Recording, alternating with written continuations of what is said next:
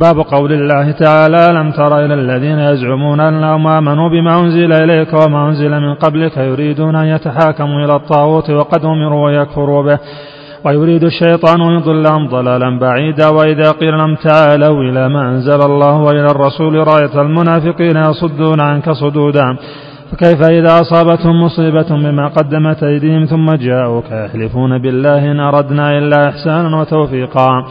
وقوله وإذا قيل لهم لا تفسدوا في الأرض قالوا إنما نحن مصلحون وقوله ولا تفسدوا في الأرض بعد إصلاحها وادعوا خوفا وطمعا إن رحمة الله قريب من المحسنين. وقوله أفحكم الجاهلية يبغون ومن أحسن من الله حكما لقوم يوقنون. عن عبد الله بن عمرو رضي الله عنهما أن رسول الله صلى الله عليه وسلم قال لا يؤمن أحدكم حتى يكون هواه تبعا لما جئت به. قال النووي حديث صحيح رويناه في كتاب الحجة بإسناد صحيح.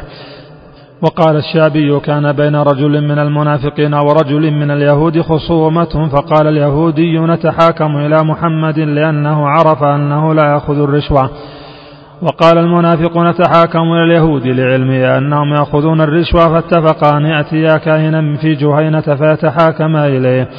فنزلت ألم تر إلى الذين يزعمون وقيل نزلت في رجلين اختصما فقال أحدهما نترافعا إلى النبي صلى الله عليه وسلم وقال الآخر إلى كعب بن الأشرف ثم ترفع إلى عمر فذكر له أحدهما القصة فقال للذي لم يرضى برسول الله صلى الله عليه وسلم كذلك قال نعم فضربه بالسيف فقتله فيه مسائل الأولى تفسير آية النساء وما فيها من الإعانة على فهم الطاغوت الثانية تفسير آية البقرة وإذا قيل ما تسود في الأرض.